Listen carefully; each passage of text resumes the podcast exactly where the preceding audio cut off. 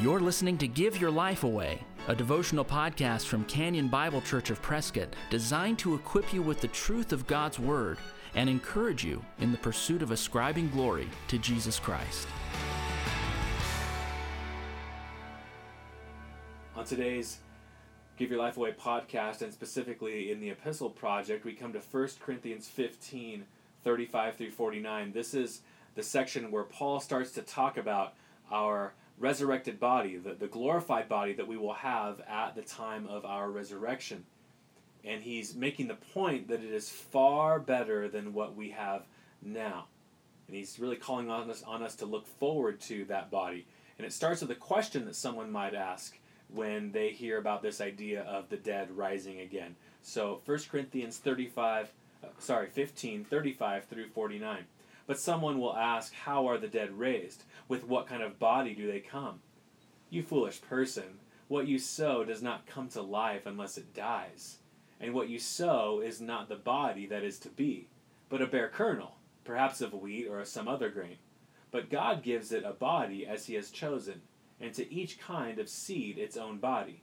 For not all flesh is the same, but there is one kind for humans, another for animals, another for birds, and another for fish.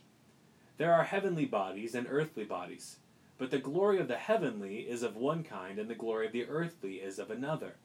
There is one glory of the sun, and another glory of the moon, and another glory of the stars, for stars differ from the stars in glory. So is it with the resurrection of the dead. What is sown is perishable, what is raised is imperishable. It is sown in dishonor, it is raised in glory. It is sown in weakness, it is raised in power.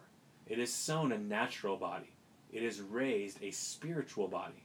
If there is a natural body, there is also a spiritual body. Thus it is written The first man, Adam, became a living being. The last Adam became a life giving spirit. But it is not the spiritual that is first, but the natural, and then the spiritual.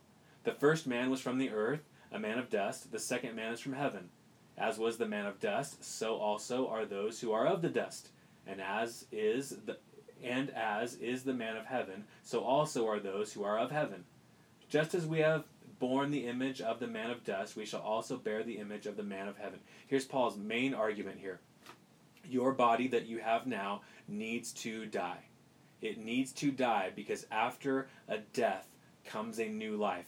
And our bodies now would not be able to handle heaven. They would not be equipped for heaven. They are full of limitations, they are full of the curse. Our bodies need to die in order to receive a future body that is spiritual. And that's not talking about something that's kind of mystical and, and doesn't have any substance. No, we will have real bodies, real hands, uh, real substance, but it is spiritually brought about. It, it will be fit for the kingdom of heaven. That's the argument he's making.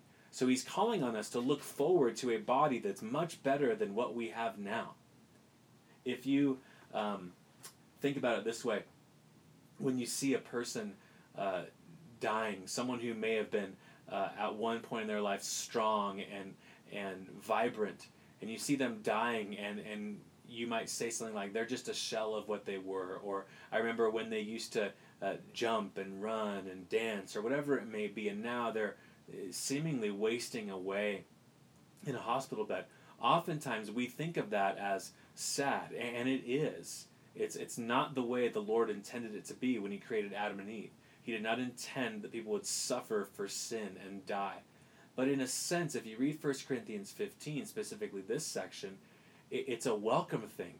Because this body that could never be, that was never fit for heaven under the curse, that was never able to, to express itself like it wanted to, that was never able to do the things that it will do in heaven. This body is wasting away so that the new body can be brought about by God. So, in a sense, when that's happening, it is sad, but it's also, we, we can also be reminded that there's a hope, that there's something better coming. And in that sense, it can be exciting. This is the type of question, the question that's raised in verse 35 How are the dead raised? With what kind of body do they come? I, I think of these as kind of like bunk bed questions. These are the types of questions my boys ask when they're going to bed. What kind of bodies will we have in heaven? And Paul's saying here, much better. The one you have now, is going to perish. The one you have later, imperishable. The one you have now looks a lot like Adam. The one you have later, that you'll get later, looks a lot like Jesus Christ's resurrected body. There's a lot to be eager for as we read this passage, especially if you are getting older, especially if even you feel sick today during this podcast. When you're when you're confronted with the limitations of your own body, it's a great place, it's a great time to go back to this passage and to remember one day this body will be fit for heaven and I will be able to enjoy all that heaven has with a new body that will never fade away, never die, never weaken. What a great day that will be.